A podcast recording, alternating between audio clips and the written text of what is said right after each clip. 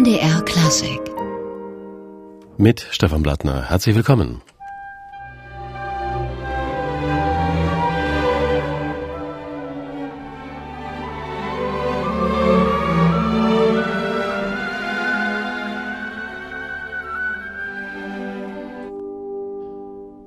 Das MDR Sinfonieorchester spielt hier den zweiten Satz aus der Sinfonie Nummer 9 H-Moll von Louis Spohr.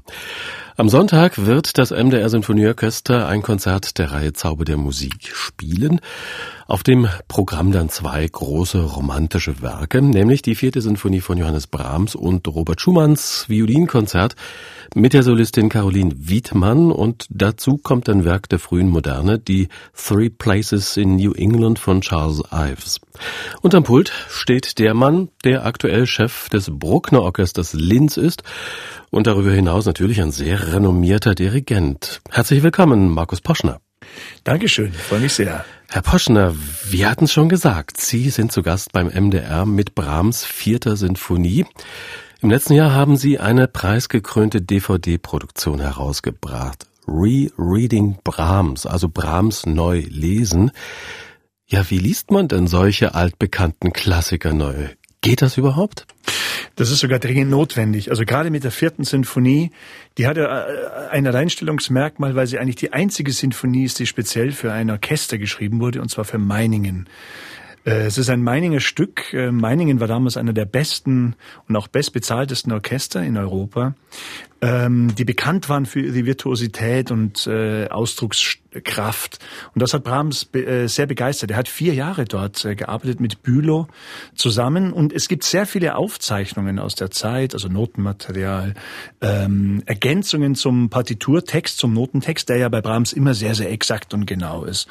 Und erst später hat sich so diese, dieser Brahms, sogenannte vermeintliche Brahms-Stil herausgekleidet, dass man das mit sehr großem Orchester macht, mit nicht zuletzt eben auch in Wien mit äh, 16 Geigen, acht Bässen. Wir haben zwar jetzt hier in Leipzig die gleiche Orchesterbesetzung und trotzdem versuchen wir sehr kammermusikalisch flexibel und transparent damit umzugehen und ein bisschen das zu überprüfen, ähm, was man so äh, eigentlich immer im Ohr hat, ob das wirklich dem, was da steht, standhält. Und äh, es gibt viele Überraschungen, wenn man sich doch genau an den Notentext hält, ähm, äh, entdeckt man plötzlich wieder Dinge, die einem, die, die ein bisschen verloren gegangen sind. Aber wenn man, wie Sie sagen, sich an den Notentext hält, bedeutet das ja nicht, dass man Interpretationsfreiheit aufgeben muss. Erstreckt sich das neue Lesen dann auch auf die eigene Leseart des Stückes, die eigene Interpretation? Absolut. Also ich, äh, Brahms schreibt in der vierten, man könnte sagen, Musik über Musik. Also ihm war bewusst, das wird sein letztes Orchesterwerk, seine letzte Sinfonie. Und im Prinzip äh, fasst er 400 Jahre Musikgeschichte zusammen. Also er beginnt bei Bach. Man sieht das ja auch an dem berühmten letzten Satz, diese Passacaglia. Das große Vorbild sind die Goldberg-Variationen. Also ein Thema, 30 Variationen am Schluss nochmal das Thema, beziehungsweise bei Brahms ist es die Coda. Also es gibt ganz große äh, Vorbilder. Es ist vielleicht auch so ein bisschen seine Reaktion gewesen auf die neudeutsche Schule, auf die große Kritik, die ihm da ja auch immer entgegenschlug. Und er wollte wirklich Musik für die Ewigkeit schreiben. Und äh, das, äh, das ist eine große Herausforderung, vor allem stilistisch, weil eben nicht alles über einen Kamm zu scheren ist. Allein in diesem Finale der vierten Sinfonie ist wirklich jede dieser Variationen einem anderen anderen Ton, einem anderen Gestus äh, unterlegen. Nun sind das ja zwei absolute Romantiker in diesem Programm, Brahms und Schumann. Was ist das eigentlich, was wir da unter Romantik verstehen? Oder ist der Begriff vielleicht irreführend? Ja, ich meine, Romantik ist ein Begriff, den den ja auch schon Beethoven und sogar auch schon Mozart verwendet haben und jeder hat etwas anderes drunter verstanden. Ich glaube, es ist äh, für uns ein aus unserer heutigen Zeit immer noch ein, ein nicht zureichender ähm, Versuch, äh, eine Epoche zu fassen. Aber wenn man sich das genauer anguckt, gerade das Mitte, äh, die Mitte oder die, das letzte Drittel des 19. Jahrhunderts, wie viele Strömungen da gleichzeitig existieren, ähm, denken Sie nur an, an sogar Rossini äh, lebt ja in den 1860er Jahren noch und äh, hat zwar auch schon offiziell aufgehört zu komponieren, aber es gibt noch ein paar sehr späte Werke und das ist schon gleichzeitig zu Wagner, zu, zu Brahms, ähm, äh, auch Berlioz hat da Mitte des Jahrhunderts sehr stark gewirkt. Und das kann man alles nicht in einen Topf werfen. Also ich glaube, die Romantik, die gibt's gar nicht, die existiert nicht. Aber Sie würden es schon unter dem Begriff Romantik sublimieren. Dazu müsste man den, den Begriff erst definieren. Was heißt Romantik? Also ich, ich weiß nicht genau. Die Frage, glaube ich, kann ich nicht beantworten. Beziehungsweise das würde uns jetzt wahrscheinlich viel zu weit wegtragen. Ich glaube nicht, dass es Romantik ist. Also ich glaube, dass es eher Musik auf Leben und Tod oder irgendwie sowas. Das hört sich jetzt ein bisschen pathetisch an, aber es sind wirklich Gültigkeitsversuche. Es sind große, also von Brahms zumindest große, ernsthafte Bestrebungen, die Spitze des Geistes zu sein, die Spitze der Avantgarde des Möglichen. Nach Beethoven dachte man, ist die Sinfonie am Ende und Brahms wollte es mit diesem Giganten aufgenommen wissen. Und dann gibt's im Konzert Schumann, von dem immer gesagt wird, er ist der Klavierdenker par excellence. Sein Klavierkonzert gilt als das Werk der Literatur schlechthin. Jetzt das Violinkonzert für ein Instrument, das dem Klavier eigentlich so unähnlich ist. Wie sehen die, Sie dieses Werk? Es ist ein sehr extremes Werk, das ja auch eine ganz unglückliche Geschichte hat, denn Schumann ist ja quasi kurz danach verstorben, nach Vollendung der Partitur und auch die Uraufführung hat sich ja lange hingezogen. Das ist ja erst so richtig komplett in den 30er Jahren aufgeführt worden, auch unter einem schlechten Stern. Es ist ein sehr extremes Werk, weil ein sehr persönliches und ich glaube auch, dass die Aufführungs also die, die, die fast nicht existierende Aufführungsgeschichte sehr kompliziert für uns ist. Die Partitur lässt viele Fragen offen. Also es gibt viele Möglichkeiten, dieses Werk zu interpretieren, bis hin zum Tempo, zu Phrasierungsparametern. All das ist oft nicht genau geschrieben. Man sieht, es ist nicht ganz fertig. Also es ist die Erfahrung einer Aufführung, einer Probenphase äh, der damaligen Zeit fehlt. Und das macht es aber auch so spannend, da auf die Suche zu gehen. Ich möchte fast sagen, es ist ein Rätsel, also wirklich ein Rätsel. Es war ein sehr persönliches Werk, also auch Clara Schumann, soweit ich weiß, hat das äh, hat sich äh, dagegen ausgesprochen, dass es auch gedruckt wird. Es war ihr viel zu intim, was dort alles behauptet und erzählt wird. Ähm, aber umso spannender ist das. Man hört es sehr selten. Im, Im Repertoire spielt es fast ja niemand. Und dieses Konzert spielen Sie hier in Leipzig mit Caroline Wiedmann. Wie gehen Sie an eine solche Zusammenarbeit heran? Ähm, lassen Sie die Solistin ihre Ideen umsetzen oder erarbeiten Sie es gemeinsam? Also Zuerst muss ich sagen, Caroline Wittmann kenne ich sehr gut. Wir sind sogar, sogar gemeinsam in die gleiche Schule gegangen. Ich bin ein paar Jahre älter, das muss ich auch gleich dazu sagen. Aber wir waren in München gemeinsam auf dem gleichen Gymnasium und ich kenne sie gut. Ich kenne ihren Bruder Jörg Wittmann natürlich sehr gut. Und ähm, ich habe schon viel mit ihr musiziert, daher freue ich mich wahnsinnig drauf, ähm, auf dieses Unterfangen. Ja, Schumann werde ich auch zum ersten Mal mit ihr musizieren. Ich glaube, das hatten wir gemeinsam noch nie auf der Bühne. Und wir haben auch schon Kontakt gehabt und uns ein bisschen ausgetauscht ausgetauscht, was aber auch wirklich sehr notwendig ist. Ich meine, die Basis ist natürlich immer der Text und Caroline ist ja eine sehr unglaublich neugierige und exakte auch Forscherin. Also sie möchte auch dem, dem der Wahrheit auf den Grund gehen, zwischen den Zeilen lesen.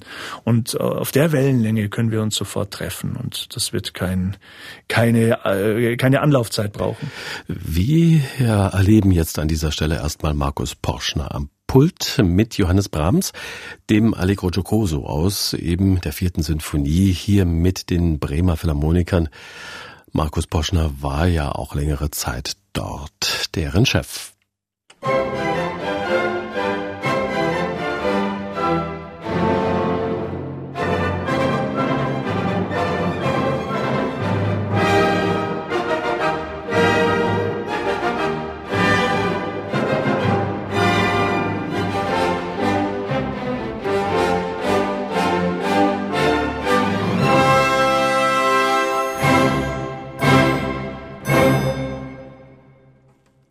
dritte Satz aus der Sinfonie Nummer 4 von Johannes Brahms.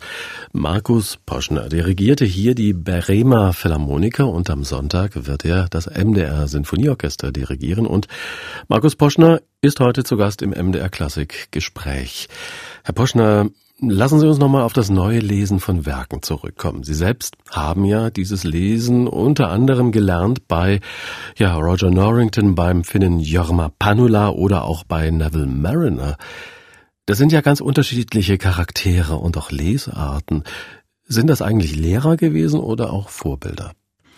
Ja, ich glaube, ähm, für wir sind ja alle Lernende. Also das ist sogar eine der größten ähm, ja, Wahrheiten, die, die, die all diese Persönlichkeiten vereint haben. Keiner hat von sich behauptet, er wüsste die Wahrheit. Er wüsste, wie es geht. Und ich glaube, für uns Künstler ist diese Art von Demut ganz entscheidend. Ähm, wir sind alle Studenten. Die einen arbeiten vielleicht ein bisschen mehr als die anderen, aber ähm, wir sind immer Suchende. Der Text, also die Notenschrift, ist ja nur ein Code und auf eine andere Art und Weise ist ja das Kunstwerk, das Meisterwerk uns nicht überliefert. Unsere einzige Kontaktaufnahme zu dieser Kunstform ist ja, sind diese schwarzen Punkte. Und daher ist das so kompliziert, die wieder zurück zu übersetzen und zu verlebendigen. Also insofern richtig. Ich habe von allen viel mitnehmen können, weil die Annäherung faszinierend ist, wie es ist ja unglaublich tief mit der eigenen Persönlichkeit verbunden, wie jemand sich einem Text hinzuwendet. Und ähm, ich möchte keine dieser Erfahrungen missen, so unterschiedlich das war. Und Sie sind äh, derzeit ja Chef in Linz beim Bruckner Orchester. Das sind nun, ähm, ja, das ist ja der große Antipode, zumindest wird es immer wieder behauptet, diese Gegensätze Bruckner, Brahms. Sehen Sie das auch so oder wird das nur hineininterpretiert? Das ist hineininterpretiert und ich glaube auch, sogar äh, zu Lebzeiten der beiden ähm, wurde jeder ich möchte fast schon sagen, äh, von ideologischer Seite her äh, oder mit ideologischen Hinterga Hintergedanken vereinnahmt. Ja. Äh, Brahms wurde immer in Position gebracht, äh, Bruckner wurde auch in Position gebracht. Ich glaube, beiden war das gar nicht so recht. Es gibt ja auch so diese herrlichen äh, Augenzeugenberichten wie bei der Uraufführung der achten Symphonie. Auch Brahms im Saal war versteckt hinter einer Säule. Ob das stimmt oder nicht, sei dahingestellt. Ich glaube, die haben sich sehr bewundert und ähm, ich glaube, beide haben die Werke der anderen sehr, sehr gut gekannt. Und beide Komponisten beziehen sich auf den gleichen, auf die gleiche Quelle. Ja. Für beide ist Beethoven das Nonplusultra und natürlich auch Schubert. Brahms als, als Norddeutscher, als ähm, Wissenschaftler, als Forscher, der er ja war, ähm, ähm, er hat Schubert herausgegeben, die Gesamtausgabe. Er hat äh, französische Musik, Couperin, ähm, äh, verlegt. Äh, er war ein Experte auf dem Gebiet äh, der Musik von Händel. Ja, und Bruckner, einer äh, im Prinzip vom Lebensentwurf genau das Gegenteil. Äh, vom Land kommend, sehr stark von der Kirche geprägt, ein Sängerknabe, ähm, hatte auch immer Misserfolg. Der Mann musste 60 Jahre alt worden, werden, bis er wirklich zum ersten Mal in seinem Leben wirklich Erfolg hatte. Das war mit der siebten seiner siebten Sinfonie und das war in Leipzig. Ähm, und er hat sich trotzdem nicht entmutigen lassen. Und beide sind aber trotzdem ähm, ja unglaubliche, intensive Künstler gewesen, die ihren eigenen Weg gefunden haben und die das 20. Jahrhundert auf ihre Art und Weise komplett vorbereitet haben. Nun kann man ja Bruckner schon sehr unterschiedlich lesen, allein schon durch die verschiedenen Fassungen der Sinfonien. Aber Sie sind der Meinung, dass man auch ihn komplett neu lesen sollte. Ja, auch da, äh, im Prinzip ist Bruckner ein, also oder das, das Gesamtwerk von Bruckner, man hat oft den Eindruck, ähm, es waren viele Komponisten, die da am Werk waren. Und unser Problem, das, oder beziehungsweise das, was ich sehr oft äh, bemerke, ist, dass auch sein Frühwerk alles äh, aus der gleichen Warte heraus gelesen wird. Und das, glaube ich, da muss man sehr, sehr aufpassen. Also der, das große Vorbild von Bruckner in seinen Anfängen war Berlioz äh, und natürlich Beethoven. Also er arbeitet, er arbeitet sich förmlich an diesen Komponisten ab. Und das hat nichts mit dem späten Bruckner, mit dem, mit dem expandierenden, mit dem weihevollen, äh, mit dem, mit dem Gottesmusikanten, das sind äh, zu tun. Das sind alles Klischees, mit denen man sehr aufpassen muss. Also seine klassische Verwurzelung in der Volksmusik, in der Musik Schuberts, in der Musik Beethovens. Ich glaube, ich bin sicher, die zieht sich durch sein gesamtes Schaffen bis hin zu seinen letzten Sinfonien. Also die Art und Weise, wie man zu phrasieren hat, bis hin zur Wahl der Instrumente, der Orchesteraufstellung, ähm, der ähm, Artikulationsmöglichkeiten. Ich glaube, das ist ein ganz eminenter Bereich. Jetzt bin ich Münchner und ich habe natürlich in meiner Jugend sehr viel Celibidache mitbekommen. Ich war in vielen seiner Proben und habe miterlebt, wie, wie, wie, wie man sich auch sehr weit, also wie man nur einen gewissen Aspekt Bruckners Musik, so diesen, diesen Mythos, äh, ähm, das Geheimnis betonen kann. Und ich glaube da eher an einen anderen Weg. Aber all das ist natürlich möglich. Alles hat seine Berechtigung. All diese Wahrheiten existieren in dieser Partitur. Aber man muss trotzdem auch da sehr genau sein, sehr genau die Quellen kennen, um den Sinn zu verstehen. Apropos Quellen. Linz ist ja eine hübsche kleine Stadt. Äh, St. Florian, das Kloster nochmal. Ein ganz besonderer Ort. Was macht das eigentlich mit einem? Wie wirkt der Ort auf die Musik? Naja, wir Künstler sind ja wir Musiker sind sehr sensibel, wenn es um dieses Thema Inspiration äh, geht. Und ich zum Beispiel, ich wohne ganz in der Nähe des Lieblingswirtshauses von Franz Schubert, der da ganz oft war, und auch Anton Bruckner. Und das ist schon ein komisches Gefühl, wenn man dort spazieren geht. Ich meine, die Landschaft ist wunderschön, äh, das Mühlviertel und, und diese, diese hügelige, wunderbare Landschaft äh, um Linz herum. Das, man kann sich schon vorstellen, dass, dass die Musik da ihren, ihren, ihren, ihren Grund hat und dass viele, das ist ja wieder auch beschrieben, Bruckner brauchte die Natur, er ist rausgegangen, ähnlich wie Beethoven, ähm, die in der Natur ihre Ideen versucht haben zu finden, Schubert auch. Es hat schon eine, es berührt mich sehr und natürlich dann St. Florian, wo auch die Orgel steht und auch im alten Dom in Linz, wo Bruckner zwölf Jahre Domorganist war, wo er auch eingraviert hat, das kann man heute noch sehen, lebe wohl, als er nach Wien aufgebrochen ist, hat er sich von seiner Orgel verabschiedet und da dann eben zu stehen, stehen, das ist schon sehr, sehr elektrisierend und ähm, trotzdem ähm, dürfen wir auch nicht zu pathetisch werden, sondern schauen, dass wir uns wirklich mit den, äh, mit den tatsächlichen Quellen auseinandersetzen. Und da gibt es bei Bruckner doch sehr viel, was man in, seinen, in seine Überlegungen einfließen lassen muss. Und wir hören mal das große Vorbild, an dem sich beide, Brahms und Bruckner, abgearbeitet haben nämlich Beethoven. Markus Poschner dirigiert das MDR Sinfonieorchester mit der Ouvertüre zu Die Geschöpfe des Prometheus.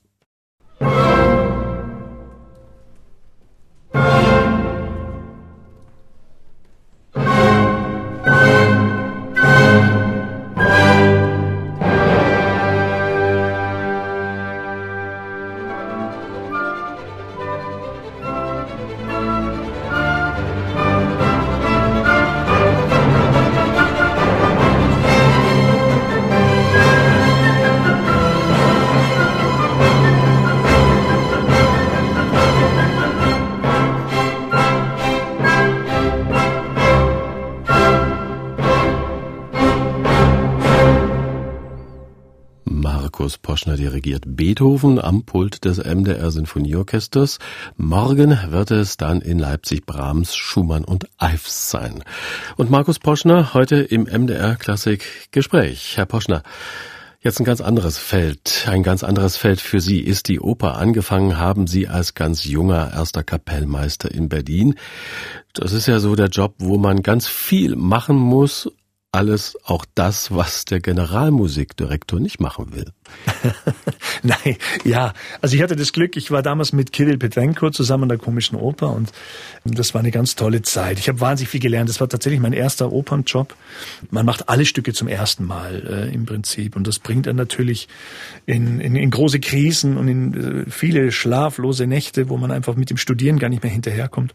Aber ich möchte die Zeit äh, nicht wissen. Ich glaube, für uns äh, jungen Kapellmeister und Dirigenten ist das wahnsinnig wichtig. Man studiert so viel Theorie, man macht sich so viel Gedanken, man sitzt in seinem Kämmerchen und hat Ideen und, und Visionen und Konzepte. Und trotzdem, man kommt nur weiter, wenn man sie wirklich mit einem Orchester äh, ausprobieren kann. Man muss auch scheitern dürfen. Und äh, ich glaube, das ist auch, diese Zeit wird oft heute einem gar nicht mehr eingeräumt, dass man sich da auch mal verrennt. Und äh, ich glaube trotzdem, das gehört zur Komplettheit eines, gerade eines Dirigenten, der ja sein Orchester nicht zu Hause im Keller sitzen hat und sein Instrument äh, nicht zur Verfügung hat. Für den ist das besonders wichtig, dass er wirken darf und dass er seine Erfahrungen machen darf. Weil auch der Konzertdirigent, sage ich mal, vom Operndirigenten profitiert. Absolut, letztendlich selbstverständlich. Also der Apparat ändert sich. Es sind natürlich gerade mit den Sängern nochmal ein anderes Gewicht mit auf der Bühne. Also allein was die Koordination betrifft, was äh, die Probenarbeit betrifft. Man braucht ja viel mehr Zeit, um eine Oper wirklich ähm, zur Vollendung zu bringen. Im Konzert ist es ja gerade mal vier Tage, ja, oder, oder manchmal auch nur drei. Das ist ja eigentlich schrecklich. Aber ja doch, man muss trotzdem schauen, dass man, dass man möglichst effizient arbeitet und vor allen Dingen ganz genau wissen, was man selbst will. Und ich habe gelesen, Sie pflegen die Beziehungen zu denen, bei denen Sie schon waren, also Opernhäuser, Orchester. Wie wichtig sind Ihnen solche Beziehungen? Ich, äh, also ich bin eher ein Familienmensch in der Beziehung. Also ich, ich genieße das sehr. Also ich, ich, ich will den Kontakt. Ich, ähm, ich, ich liebe das, unter Menschen zu sein und mit ihnen zu diskutieren und zu probieren. Und äh, gerade wenn wir uns da treffen bei unserer gemeinsamen Leidenschaft und Liebe für, für die Musik. Und die beschäftigt uns ja ständig, weit über die Probe hinaus. Und, und es geht ja mir so viel im Kopf herum. Und ich brauche diesen Kontakt und diese, diese Auseinandersetzung. Deswegen ist es das Schönste für mich auch immer wieder zu einem Ort zurückzukehren, an dem ich war und wenn ich ein Orchester dort schon kenne, ähm, da gleich äh, nicht mehr von vorne anfangen zu müssen, also diesen ganzen Kennenlernprozess zu überspringen und sondern gleich tief in die Arbeit einsinken zu können und weiterzugehen. Und äh, man wird ja nie fertig, man kommt ja nie an, es ist ja nie perfekt. Das ist ja unser Schicksal. Markus Poschner, ja, da gibt's ja noch eine ganz andere musikalische Lebenswelt bei Ihnen. Sie sind auch Jazzpianist. Welche Rolle spielt denn der Jazz bei Ihnen? Ja, das ist richtig. Ähm, ich habe darüber viel nachgedacht und ich muss gestehen, dass ich trotzdem nicht, äh, immer noch nicht so weit bin, eine Antwort, eine befriedigende, befriedigende geben zu können. Ich glaube, es gibt für mich eigentlich keinen Unterschied. Es ist höchstens eine andere Form von Dialekt ähm, es ist eine andere Art, sich auszudrücken. Und ähm, ich glaube, also meine ganze klassische Welt hat sehr von, von, von dieser Freiheit des Jazz, vom Improvisieren, wo es ja nur ums Hören geht, ums Zuhören, ums direkte Reagieren. Ähm, also ich habe da sehr davon profitiert und umgekehrt. Also mein, mein analytisches Auge, mein Hören, mein ähm, mein Klangverständnis, also davon hat auch meine, meine Jazz-Seite sehr profitiert. Trotzdem, ich will dort gar keine Trennlinie gezogen wissen. Ich, ich kann da, ich weigere mich, einen Unterschied zu akzeptieren. Wobei es natürlich sehr kompliziert ist, diese beiden Welten tatsächlich äh, zu vereinen. Und da äh, findet man oft äh, in der Musikwelt auch nur sehr traurige Beispiele, wie man Jazz und Klassik in einen Topf schmeißt. Das, da kommt meistens nichts dabei raus. Dann ist alles grau und man kann nichts mehr erkennen. Aber ähm, interessant sind ja auch die Rezeptionsgewohnheiten im Jazz. Das ist eine ganz andere Art, Musik zu erleben. Hoffen Sie da mal auch was in der Klassik wiederzufinden? Ja, also was mich zum Beispiel gerade sehr beschäftigt ist, Bruckner war ja auch ein, ein begnadeter Improvisator.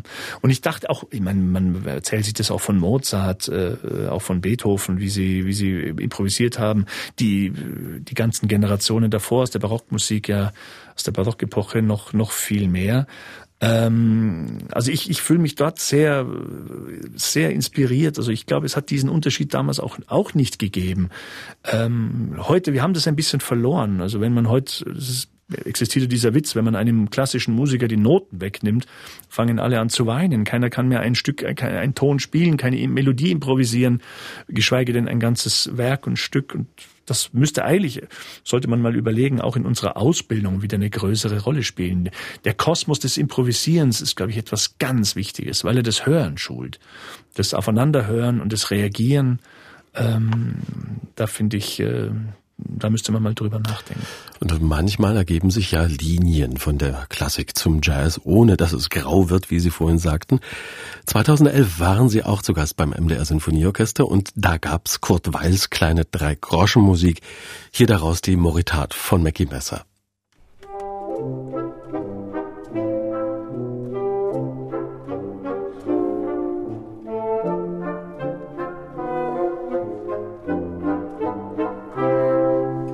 Die Moritat von Mackie Messer aus Kurt Weiß, drei Groschen Musik mit dem MDR Sinfonieorchester unter Leitung von Markus Poschner. Und Markus Poschner wird auch morgen wieder am Pult des MDR Sinfonieorchesters stehen. Dann mit Charles Ives, Schumann und Brahms. Und heute ist er bei uns im MDR Klassikgespräch. Herr Poschner, wir hatten gerade über den Jazz gesprochen und die andere Wahrnehmung des Publikums. Wenn Sie dirigieren, stehen Sie ja mit dem Rücken zum Publikum. Kann man da das Publikum überhaupt wahrnehmen? Wie es da reagiert, wie es mitgeht? Das wäre ja nicht unwichtig. Ja, absolut. Also ich glaube, man kann Spannung und Energie unglaublich spüren. Ähm, eine Konzentration, einen Fokus. Dazu muss ich mich nicht umdrehen und den Leuten in die Augen schauen. Ähm, Stille und, und äh, vibrierende Stille und äh, Erwartung und auch, auch ein erlösender Applaus, ein, ein, ein Jubelsturm, all diese Reaktionen, das ist alles äh, spürbar. Das ist äh, glaube ich, jeder die, die größte Belohnung und, und aber auch das, was ja das, das Ereignis auf der Bühne zu stehen überhaupt erst ausmacht. Also dieses Experiment kann jeder nachvollziehen, wenn man oder oder nachprüfen, wenn man quasi einfach einen C-Dur-Akkord spielt und man macht das Gleiche vor Leuten und wenn es nur 20 Leute sind, man wird sofort feststellen, es ist ein völlig anderes Ereignis. Und äh, also eigentlich ist das Publikum unser Lebenselixier, was uns was uns immer wieder antreibt, an uns selbst zu arbeiten und äh, was überhaupt erst Musik zu seinem Sinn bringt. Und das Publikum kann man inspirieren, man kann ihm das Schöne vorführen, es schwelgen lassen irgendwie in den Klängen, aber kann es natürlich auch fordern. Beides tun sie morgen im Konzert, denn es gibt auch noch einen Charles Ives. Welche Rolle spielt denn der? Also ich bin ein großer Bewunderer ähm, von Ives, denn was mich fasziniert, ist seine Haltung und das eben schon sehr, sehr früh. Also dieses Stück ist ja von 1912, 13. Äh, er hat damals begonnen, später erst vollendet. Es ist ein, ein, ein Musikstück über Musik, ein Werk über die Wahrnehmung, über das Hören. Er verändert Positionen, er äh, verändert Perspektiven, das ist äh, unglaublich spannend. Äh, es ist manchmal wie im Traum und dann wird es aber auch zum Albtraum. Es ist nicht einfach nur ein, ein Werk, was, äh, was man so, so mitnimmt, sondern es berührt einen, es fordert einen, weil man selbst plötzlich seine Haltung als Hörer überprüfen muss. Also ähm, es ist ja nahezu dadaistisch in diesem Mittelsatz, völlig chaotisch und ähm, also seine ganzen Erwartungen werden erstmal komplett über den Haufen geworfen. Ähm, äh, und äh, man, äh, man wird dort mit auf eine Reise genommen, die ganz am Ende sehr magisch endet. Also ich finde es ein unglaublich spannendes Werk, was gerade mal 20 Minuten dauert, was ähm, am Anfang unserer äh, ja, Moderne steht und vieles, vieles vorwegnimmt, was andere erst viel, viel später dann ähm, etabliert haben. Und der Alfs, der steht ja an erster Stelle im Konzert. Da gewinnt man dann auch einen anderen Zugang zu den romantischeren Stücken, die da folgen. Also Schumann und Brahms. Ja, ich finde das immer sehr reinigend. Also ich hoffe, dass der Ives einen aufsperrt. Es ist schon ein tolles Werk, der einen mit einer sehr einfachen Melodie auch abholt. Also wenn man gerade von seiner von einem anstrengenden Arbeitstag kommt, ähm, glaube ich, äh, ist das ja, eine sehr spannende Situation. Äh, man wird schon an der Hand genommen und es wird trotzdem gleich dunkel um einen, weil man in, in ganz eigenartige Niederungen geführt wird von diesem Musikwerk. Und ähm, äh, man bereitet darauf, also dieses Stück bereitet dann ziemlich gut dieses wunderbare, auch letzte Orchesterwerk von Schumann vor, was ja auch ein sehr existenzielles Werk ist. Ich denke, es wird so, also die ganzen Hörgewohnheiten werden erstmal auf Null resettet und das ist, glaube ich, eine ideale, eine ideale Voraussetzung für Schumann. Herr Poschner, Sie lehren auch. Jetzt steht gerade eine Masterclass an, habe ich gesehen. Was geben Sie den jungen Leuten mit in die Musikwelt? Ich glaube, die, eine der schwierigsten Fragen ist, sich selbst zu finden und zu erkennen. Ich, das hört sich ein bisschen banal an, aber wir werden ja sehr stark oder alle sind versucht, sehr stark zu trainieren, Virtuosität und, und Fingerfertigkeit, ähm, Etüden. Man braucht einen sehr, sehr hohen technischen Standard und oft, glaube ich, geht ein bisschen so die eigene persönliche Note verloren. Wirklich herauszubekommen, was man selbst zu sagen hat. Warum soll ich überhaupt ein Instrument in die Hand nehmen? Und wenn ich etwas spiele, wie soll es klingen? Wo ist meine persönliche Note? Wo ist mein, meine Brille? Manchmal beobachte ich, dass sich viele junge Leute nicht trauen, weil sie Angst haben, einen Fehler zu machen. Und ich versuche immer zu sagen, äh, Leute, es gibt, es gibt keinen Fehler, es gibt kein Nein in der Musik, es gibt immer nur Ja. Und ähm, äh, ich glaube, diese, man braucht sehr viel Mut, um das zu behaupten, um sich selbst zu behaupten. Natürlich wissen wir alle, dass wenn man diese Reise beginnt, dass sie ein Leben lang dauern wird. Man wird nie genau wissen, was noch alles in einem steckt.